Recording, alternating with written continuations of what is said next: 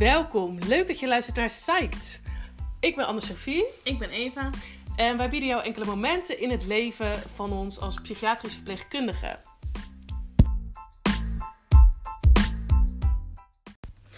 Hoi, we gaan het vandaag met je hebben over seksueel grensoverschrijdend gedrag. Wij delen de komende weken elke aflevering een eerste keer binnen de psychiatrie. Eh, vandaag gaat dat zijn de eerste keer seksueel grensoverschrijdend gedrag. Eh, wat, want wanneer is nou iets seksueel grensoverschrijdend gedrag? En wat doe je ermee? Ja, dat is natuurlijk iets wat heel erg persoonlijk is.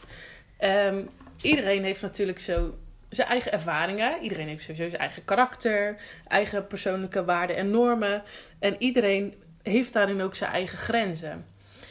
Ehm, dus dat is per persoon verschillend, maar dat kan natuurlijk ook per cultuur verschillend zijn. Kijk, in Nederland zijn wij natuurlijk gewend dat we gemengd omgaan met elkaar. Ja. Door in het ziekenhuis, op een slaapzaal bijvoorbeeld, of een meerpersoonskamer liggen gerust mannen en vrouwen door elkaar. Ja, of handgeven bij bezoek. Ja, Als je precies. binnenkomt, standaard bij ons. Maar Ja. bij een heleboel andere culturen geldt dat helemaal Nee, niet. precies. Dus dat is natuurlijk heel erg cultureel bepaald ook.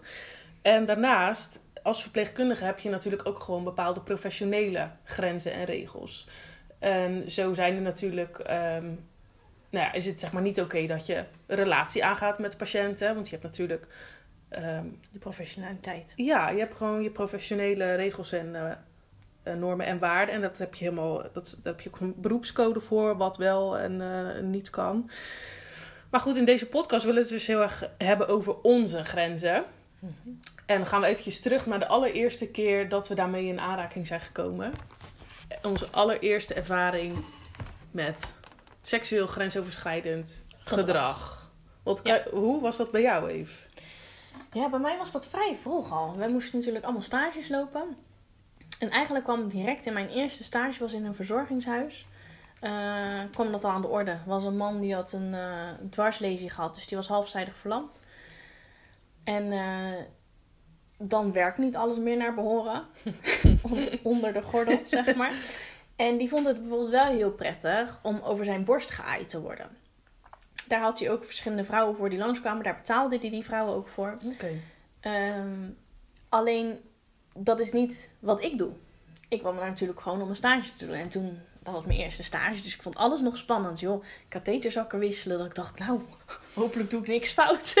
Terwijl dat is, nu denk je daar niet meer bij na natuurlijk. Nee. Maar toen vond ik alles heel bijzonder en heel spannend. En toen vroeg hij een keer tijdens het wassen, wat ik toen ook al spannend vond, van kan je hier wat, eh, wat langer wassen? Met een washandje op zijn borst wees hij. En ik dacht, nou ja, oké, dat doen we dan maar gewoon even. Hè? Een beetje wassen. Ik denk, misschien wil die, nou ja, goed schoon. Of misschien, sommige mensen vinden het harder, lekkerder of zachter. Dat is Ja. gewoon ook per mens verschillend. Precies. Dus je denkt daar niet heel erg veel bij na. Die vinden het heel erg kietelen, sommigen. of Ja. Dat je precies. denkt, en dan hou je daar rekening mee natuurlijk. Ja. Want dat is iets, ja, jij moet hen wassen. Dus dat is gewoon iets waar je rekening mee houdt. Dus ik dacht, nou ja, dan boen ik wat langer. Dus ik, ik daar boenen. en op een gegeven moment zegt hij, ja, doe maar iets zachter hoor. En toen dacht ik, nou, dit klinkt niet helemaal oké. Als iemand die Hmm. gewoon aangeeft wat hij fijn vindt tijdens het wassen. Maar het klinkt als, nou, niet helemaal oké. Oh, Dus ik weet nog dat ik toen zei, ja, daar ben ik niet voor. Ik ben hier om u te wassen. ja. En dat hij toen zei, ja, maar je collega's doen het ook. En eh, kom op, nog eventjes. Oh, dat ik echt me bijna schuldig voelde dat ik, dat ik mijn grens aangaf. Ja. Dus dat ik niet wilde. Hij probeerde jou eigenlijk een beetje te laten, of een beetje onder druk te zetten eigenlijk. Precies. Of te manipuleren. Zo ja, van, nou, manipuleren eh, is het ja. echt. Ja, maar dat is ook, het is niet heel raar. Ze zijn heel erg afhankelijk van je. Dus Ja. het is niet een, een schuldkwestie. Het is gewoon wel heel erg de bedoeling dat je je grens aangeeft. En ik vond dat zo moeilijk. En ik heb daarna nog wel eh, een gesprek aangevraagd met mijn begeleidster toen. En die zei ook, ja, dat doe je goed en je moet je niet rot voelen. Maar je had bijna iets van dat je het ging zoeken bij jezelf. Misschien heb ik het uitgelokt Ja. of ehm, heb ik iets gedaan waardoor hij denkt dat hij aan mij kan vragen... of ik hem op die manier wil plezieren. Ja, wij vrouwen denken dat volgens mij al heel snel. Ja. Als je kijkt naar die hele MeToo-beweging, dat is natuurlijk ook pas helemaal gewoon rollen op het moment dat mensen die dingen aangaven. Grenzen aangaven. Ja, dat grenzen zo, aangaven. Ja. En het dan van elkaar herkenden en zeiden: Oké, maar wacht even. Het is dus Dit niet is normaal. helemaal niet normaal. Nee. Precies, en dat is wel een soort van moeilijk iets om te beseffen. Ja, En op dat moment heb ik gewoon mijn grens aangegeven. Maar ik kan me zomaar voorstellen, ook hoe verder ik in mijn opleiding en heel je carrière komt, Mhm. hoe moeilijk het soms is om grenzen aan te geven. Op Ja. dat moment vond ik dat niet fijn. En is het natuurlijk makkelijk om te zeggen, nou, ik ben hier alleen maar om te wassen. Ja. Maar soms gebeuren die dingen, die gaan er gewoon naadloos een soort van... Beetje In. geleidelijk. Precies, Ja. geleidelijk gaan ze in jouw hele... Nou, jouw hele werkzaamheden zitten van Ja. verpleegkundigen bijvoorbeeld. eh, dat ze dan kijken of op sommige plekken die een beetje intiem zijn, dat je moet kijken naar een bultje of een dingetje. En dat je dan toch een beetje rare dingen merkt. Ehm, en dat je niet helemaal je vinger erop kan leggen. En dat vind ik nog misschien wel de moeilijkste situaties. Kijk, dit Ja. was gewoon, oké, wil je mij plezieren? En ik zei nee. Ja. Maar soms gebeuren dingen inderdaad heel geleidelijk aan. Of die vind je dan moeilijk te benoemen. Ja. En dat maakt het wel echt heel moeilijk om je grens aan te Ja, geven. zeker. Plus, wij zitten natuurlijk gewoon als verpleegkundige in een hele lastige situatie. Ja. Die patiënt ook. Iemand wordt gewassen, die is afhankelijk. Hij kan zelf niet meer eh, zichzelf helemaal wassen. Nou, daar zijn wij voor om dat te ondersteunen. Dat is als verpleegkundige is dat een on- kan dat een onderdeel zijn van je beroep. En tuurlijk zijn wij zeg maar opgeleid en zijn wij ervoor om iemand te helpen. Maar er- blijven gewoon grenzen. En dat is een soort van de hele tijd zo'n weegschaaltje. Wat is nog Mhm. oké en wat is wat kan echt niet door de Ja. beugel. En ook in acht houden van wat is nou goed voor de patiënt. Maar je moet ook niet jezelf vergeten. Nee. Nee, en dat zijn wel, tenminste als ik een beetje kijk naar de verpleegkundigen omheen, is dat een soort van eigen. Dat je het idee Ja. hebt, je, je doet dat natuurlijk om een reden. Je We vinden het leuk om voor- te helpen en te Ja. zorgen. Ja. En te zorgen voor. En sommige mensen die vinden dat gewoon heel erg fijn. En Ja. het, het mag, want het is ook fijn dat er voor je gezorgd wordt. En dat je je niet, tenminste dat je wel afhankelijk bent, maar je niet per se zo voelt. Ehm, en dat valt of staat wel echt met het gedrag van de verpleegkundige. Maar dat maakt Ja. het niet dat zij over jouw grenzen heen mogen gaan. zeg Precies. maar. En voor iedereen zijn die grenzen inderdaad anders. Maar dan blijft het wel belangrijk dat je ze aangeeft. En Ja. dat je dat ook durft. Want dat, daar moet wel de vrijheid voor zijn. Precies. En jij? Heb jij nog een eh, spannende eerste, keer? Ja, ik kan het echt nog heel levendig herinneren. Het is niet dat ik daar dat dat iets is wat wij. Een traumatische ervaring Nee, joh. of zo. nee. Maar het- als we het hebben over de eerste keer, dacht ik, oh ja, dat herinner ik me nog heel goed. Was mijn derde jaar stage binnen de psychiatrie. Een eh, afdeling voor niet aangeboren hersenletsel. Patiënten die de- dat hadden meegemaakt. En dat was een heel diverse populatie eigenlijk. Van best wel jongeren die dan bijvoorbeeld een ongeval hadden meegemaakt. Tot ouderen die of een hersenvliesontsteking of een herseninfarct hebben gehad. Waar, waarna ze dus echt een knik in hun functioneren hebben gehad. En dan ook allerlei eh, psychische klachten. Ja, want op zo'n afdeling zitten eigenlijk alle mensen die, nou het zegt het al, niet aangeboren hersenletsel. Dus alles wat met de hersenen gebeurt waardoor jij niet zelfstandig meer kunt functioneren, Ja. tussen aanhalingstekens, komt op die afdeling terecht. Precies. Maar dat kan inderdaad van ziekte tot eh, ongelukken tot alles Ja. zijn. Ja. verschillende, ja, kan inderdaad allerlei verschillende divers, aanleidingen zijn. Maar een kenmerkend syndroom, wat daar zeg maar wel, eh, wat vaak voorkomt, is frontaal syndroom. En dat is in de, in de frontale cortex, hoe noem je dat? Ja, wij zijn natuurlijk ge- verpleegkundigen, Die geen arts. toch? Gewoon de voorste Die voorste van je kwap, hersenen. ja. Ja, ja. Dat is een belangrijk deel in je hersenen wat zorgt voor de remming. Ja. Inderdaad, het gedrag, maar ook je, de remming van je prikkels en de, de remming van je eh, impulsen. Dus wat eigenlijk heel vaak daarvoor kwam, was sowieso grensoverschrijdend gedrag. Ehm, ook gewoon opmerkingen die je eigenlijk normaal niet hoort te zeggen. Maar dus ook seksueel grensoverschrijdend gedrag. En ik herinner me nog een eh, meneer die ik samen met mijn werkbegeleidster toen begeleidde. En het was echt al een meneer op leeftijd. Ik kan me niet meer precies herinneren hoe oud, maar wel, ja, ik zeg maar 75, zoiets. Ehm, en hij zag eruit als gewoon een vriendelijke oude man. Dus ik zat met hem aan tafel, een bakje koffie te drinken. Ehm, en ik, ik ging zo naast hem zitten. En nou ja, ik pakte koffie en ik ging zo zitten. En ik zie hem echt helemaal met zijn hoofd zo naar mij draaien. En hij kijkt zo, zeg maar, richting mijn borst. Dus ik dacht, oké, dit is ongemakkelijk. Maar goed, ik ging gewoon door met mijn melk en mijn suiker erin doen en roeren en zo. Helemaal expres een beetje daarop gefocust, want ik voelde me al een beetje ongemakkelijk. En dat deed hij echt tot drie keer toe. Dan ging hij weer zo naar mijn borst kijken en weer terug. En dan zat hij zo te knikken en zo te zeggen in zichzelf, zo. En eh, nou, en ik dacht, oh, wat is dit joh, dit Ja. is zo ongemakkelijk. Even gewoon op en toen dacht ik, ja, ik moet hier echt wel iets van zeggen, want het is echt niet oké gewoon. En ik voelde me natuurlijk gewoon, ja, ik voelde me echt niet op mijn gemak daar zo naast hem. Dus toen zei ik, eh, ik zeg, nou, je hoeft niet zo te kijken hoor. Dus toen zei hij nee. Toen begon hij zo een beetje te lachen. Ik wil er ook niet naar kijken, zei hij. Ik wil er gewoon aan voelen. En toen deed hij met zijn handen echt zo van die, van die knijpbewegingen. Dus ik dacht echt, oh mijn god, het wordt alleen nog maar erger. En ik weet niet meer precies wat ik toen daarna heb gedaan. Maar ik was wel helemaal in shock. Volgens mij kwam ergens daarna mijn collega binnen. En die riep mij weg. Dus liep ik weer samen met haar eh, naar het kantoor. Maar ik was echt helemaal de weg kwijt. Ik dacht echt, oh wat is dit joh. Oh wat erg. Dus nou ja. Toen heb ik het wel met haar besproken. Ik weet nog dat ik dat ook echt... Dat ik me heel ongemakkelijk voelde om dat te zeggen. Zo ja, ehm, nou ja, die man dus van de net... Die eh, keek heel erg naar mijn borsten. En die zei dat hij ze wilde pakken, zoiets. Ja. Het is, nou, ze nam me gelukkig wel heel erg serieus. Oh, oh, oké. Oh, dan voelde je zeker wel rot. In ieder geval, ik voelde me wel heel erg gehoord en bevestigd in mijn ongemakkelijke gevoel. En jouw grenzen. En ja, en aan mijn grenzen, dat dat zeg maar oké is dat ik, Mhm. dat ik me zo voelde. En ehm, ze gaf me ook wel echt tips hoe ik dat de volgende keer dan anders, hoe ik dat dan zou kunnen aangeven. Want ik wist het gewoon niet. Ik dacht, ja, ik heb nu gezegd van, joh, eh, dit is niet meer oké, maar ik wist ook gewoon zeker, niet. toch? Nee, je bent niet zeker van je zaak, want dat. je weet helemaal niet... Kijk, je voelt Ik jouw nog grenzen nooit wel. zoiets meegemaakt. Ja, Ja. natuurlijk zeggen dronken mannen wel eens iets, maar dan loop je gewoon weg en dan is het over. Maar dit, dit is een patiënt waar je voor moet zorgen. Dus dat is gewoon een hele andere situatie. Maar goed, zij gaf me dus als tip om het te benoemen, dat gedrag. En dat dat niet oké is. Oh ja, ze zei eh, dat ik.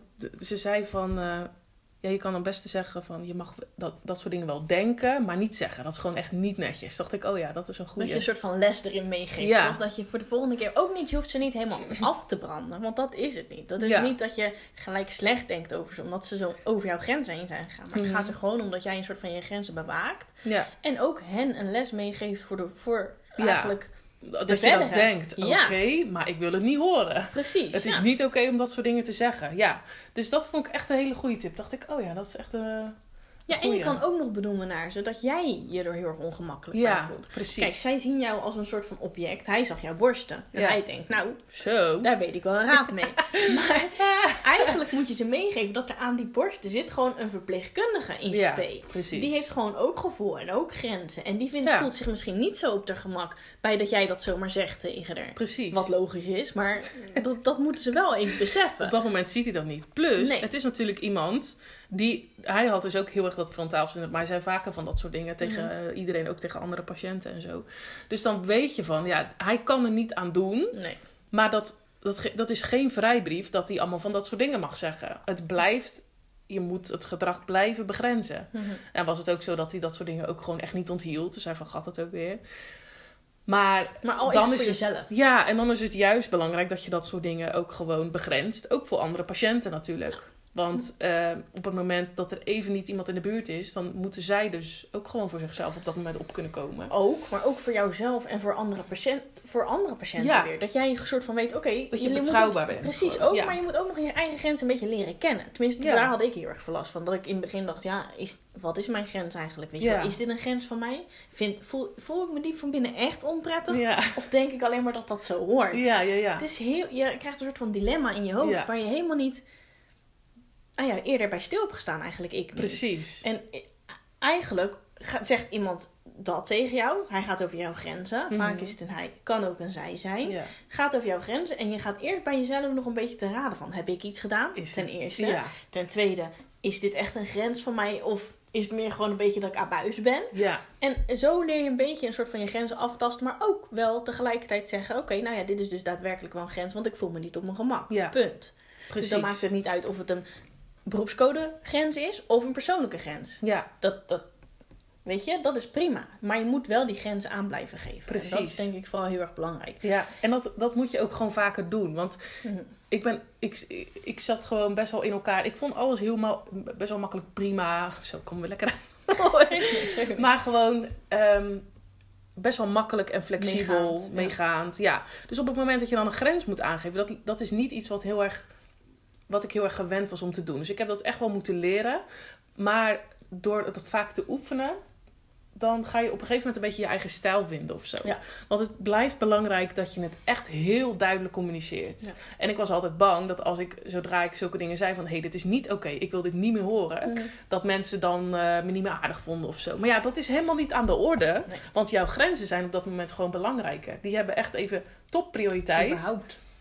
Altijd. Je moet gewoon je werk kunnen doen. Ja, en of iemand je dan zeker. aardig vindt of niet. Dat is waar. Dat hebben we op de psychiatrie gemerkt. Als ze je niet aardig dat vinden. is helemaal waar. dan Je, moet gewoon, nog, eh, je bent daar gewoon om je werk goed te doen. En daarbij is het gewoon noodzakelijk dat je je eigen grenzen bewaakt. Ja, en jezelf blijft een soort Ja. van. Naast dat je verpleegkundige bent, ben je ook gewoon persoon. Ja. En dat betekent niet dat alles wat jij doet in het teken staat van patiëntenzorg. Daarnaast heb je gewoon ook gewoon je eigen grenzen en je eigen normen en waarden. En alles wat jij belangrijk vindt en dat je dat kan uitdragen in jouw vak. Maar dat betekent niet dat ze je per se heel erg aardig moeten vinden. Zij moeten jou een goede verpleegkundige vinden en ze moeten hulp Ja, je moet zeg maar, hebben aan samen jou. kunnen ja, werken. Ja, je Moet, zij, zij moeten zeg maar ook daadwerkelijk iets aan jou hebben. Ja. Want je bent ook de begeleider van de dag. Dat zie je. Kijk, we hebben het nu gehad over stages. Mhm. Maar in de psychiatrie vind ik dat vooral ook heel erg. Ben je echt puur begeleider. Kijk, ze zijn niet vooral afhankelijk van ons van het was of iets dergelijks. Het is Meestal bij ons niet, vooral, ja. nee, heel, in enkel geval Ja. wel. Maar meestal gaat het puur om die ehm, sociale begeleiding. Dus je leert ze eh, een soort van Interactie. Gezond Ja. gedrag ook aan. Precies. Weet je wel, inderdaad, wat, wat hoor je wel te doen, wat hoor je niet te doen. Ook ten Ja. tijde van ziek zijn. Ja, Dat, je dat, dat, dat ziek zijn is natuurlijk wel, oké, ze zijn minder voor reden vatbaar. Dat is Mhm. gewoon daadwerkelijk zo. Maar dat betekent niet dat, inderdaad wat jij zegt, dat ze een vrijbrief brief krijgen voor alles. nee, precies. En dat moeten we wel gewoon duidelijk blijven maken. En ik merk wel, seksueel grensoverschrijdend gedrag komt heel vaak voor. Ja, echt. Echt onwijs. Al vaak. in hele kleine dingetjes, Ja. als je inderdaad al naar, naar je borst te kijken. Of Een inderdaad tik op je billen. Ja, precies. Oh, ja. Alles. Ja, echt. Ik weet ook nog de eerste keer dat iemand mij op mijn billen sloeg, dacht ik echt, oh shit, is mijn, is mijn eh, broek eh, te strak of zo? Ja. Of, of is mijn Je truitje gaat te het kort? gelijk bij jezelf zoeken. Terwijl Terwijl iemand moet gewoon niet aan je billen zitten Nee. in de eerste plaats. Nee, en kijk, nou, nou, nou weet je natuurlijk wel. Kijk, je doet heel vaak doe je al geen strakke of een hele overduidelijk uitlokkende. Nee, gaan werken. Nee. dat is het al. Dat denk je al Precies. bij na. Ja. Dus we doen al heel vaak oudere kleding aan die, die een beetje slobbert. En weet je wel, dat is ook gewoon zo. Dat is wat je doet. Maar dan nog steeds, al deed jij strakke broeken aan, dan nog iemand nog niet op je billen slaan. Ik weet Nee. nog dat ik het dacht, dacht ik, liep hij nou gewoon langs me of tikte hij op mijn billen? Daar ga je natuurlijk ook bij nadenken. Was Want het zijn hand die Ja. uitschoot? Dan- nee. Dan Nee, nee, zo nee. om en ze zijn echt een heel erg, ze zijn echt goed daarin. Ja. Dan lopen ze gewoon door alsof er niks is gebeurd. Maar jij denkt, hè, zat hij nou aan mijn billen of niet? En dan denk je daarna, ga je weer een soort van jezelf de schuld geven. Shit, ik ja, had ik heb er niks van gezegd. moeten zeggen. Ik heb er ja, niks van gezegd. moeten reageren. Maar soms word je ook gewoon een beetje met stomheid geslagen, toch? Dat je denkt, oh, hoe moet ik hier nu weer op reageren? Of dat je denkt, hè? Jij? Meen je het nou? Wat? Oh, ja. Ja.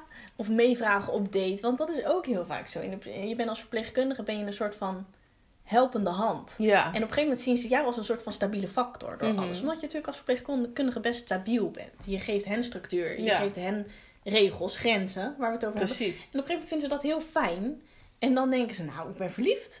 ik ben gewoon helemaal verliefd.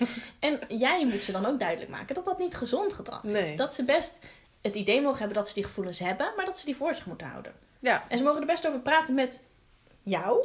Van joh, ik zit hiermee, ik vind het rot. En dan kan je samen afspraken maken over hoe gaan we nou je verdere behandelrelatie aan. Want soms zijn ze gewoon ook echt afhankelijk van je natuurlijk. Ja. Dus dan moet je gaan afspraken maken. Van joh, wat vind jij fijn voor de verdere behandelrelatie? Kijk, jij En- kan niks ja. van mij krijgen nu. Dat moet je beseffen. Ik ben verpleegkundige en jij bent patiënt. Punt. Ja. Niks gaat daar Gaat een grensje over of een grensje terug. Dat gaat niet. Dat Nee. gaat gewoon niet. En dat moet je duidelijk hebben. En daarna kan je afspraken maken van... Oké, wil je dat ik je een beetje ontwijk? Vind je het fijner om alleen maar in openbare plekken... Ja, op maar ook wat je zelf eh, prettig vindt. Ja. Ik bedoel, ik, ja. ik kan me ook nog een keer herinneren dat er, maar dat, die was toen heel psychotisch, dat was tijdelijk, maar dat, dat, dat, dat, een, dat ik een soort van god was of zo in zijn beleving. Reservatiesysteem. zou ik Ja. zeggen. En dat voelt ook niet heel prettig. Dan denk je, ja, hij wil inderdaad nu gelukkig de medicijnen innemen die hem dan wat beter maken en rustiger. Mhm. Maar dat voelt ook ongemakkelijk. Ja. Dus ik denk dat het ook goed is dat je dan bij jezelf nadenkt. Ja, wat doe ik hier nu mee? Ik ga de begeleiding overdragen aan mijn collega's. Want het is beter dat ik afstand neem, bijvoorbeeld. Ja. Dus dat zijn inderdaad van beide kanten grenzen gewoon heel belangrijk. Ja, en, En wij en moeten duidelijk. daarin dan Ja. heel duidelijk communiceren. Ja. Ja, Nou, interessante wel, vond ik. ja. Ook wel, tenminste voor mij, om te horen van jou. Dat Vond is, ik ook. Dat is echt Andersom dat is ook. leuk. Ja, Vaak omdat ook dingen overeenkomen. En die weet je heel vaak eh, niet van elkaar of zo. Je hebt het hier niet elke Nee. dag over. En het is ook een heel kwetsbaar en persoonlijk iets. Want zoals je zegt, ja, je gaat heel erg bij jezelf te raden. Omdat het allerlei gemixte gevoelens oproept. Mhm. Dus ja, ik denk dat heel veel mensen zich hier wel in herkennen. Dus Ja. heb je ook van die verhalen meegemaakt. Vinden we heel leuk om te horen, om dat te delen. Ik denk wel dat het nog even slim is om te zeggen daarbij dat als jij je over je grenzen heen gestapt voelt, dat je dan wel het bespreekbaar maakt met Ja. collega's, met patiënt in kwestie, maar ook met, eh, wij noemen dat MIP-meldingen, Ja. van die meldingen die je maakt bij je werk. Agressiemeldingen. Ja, volgens mij agressiemeldingen. verschillende benamingen Precies. daarvoor. Het is vaak een agressiemelding Ja. en dan kan je kiezen voor seksueel overschrijdend, eh, grensoverschrijdend gedrag. En want het is wel heel belangrijk om het in kaart te brengen. Precies. Vooral. Niet om de schuld te wijzen naar patiënt of naar verpleegkundige, maar wel dat het in kaart gebracht wordt, Ja. zodat er mogelijk iets aan gedaan kan worden. ja dat je en kan dat je het bespreekbaar kan maken Ja. met je leidinggevende of collega's. Ja, dat heel op een bepaalde manier voelt. Ja, Dus, en inderdaad, ik denk dat dat wel eh, de som is. En we zouden inderdaad graag verhalen horen uit de praktijk. als je het leuk vindt om te delen. Als je het leuk vindt. Inderdaad, wij vinden dat toevallig Kun je ons gewoon berichten via Instagram. Of via de websites die we hebben. Ja. Die staan allemaal in de omschrijving van de podcast. En eh, tot de volgende keer met een, een eerste keer. Tot de volgende keer. Doei. Doei! Bedankt voor je aandacht. Heb je een vraag aan ons? Dan zijn wij te bereiken via social media en onze websites. Graag tot de volgende keer.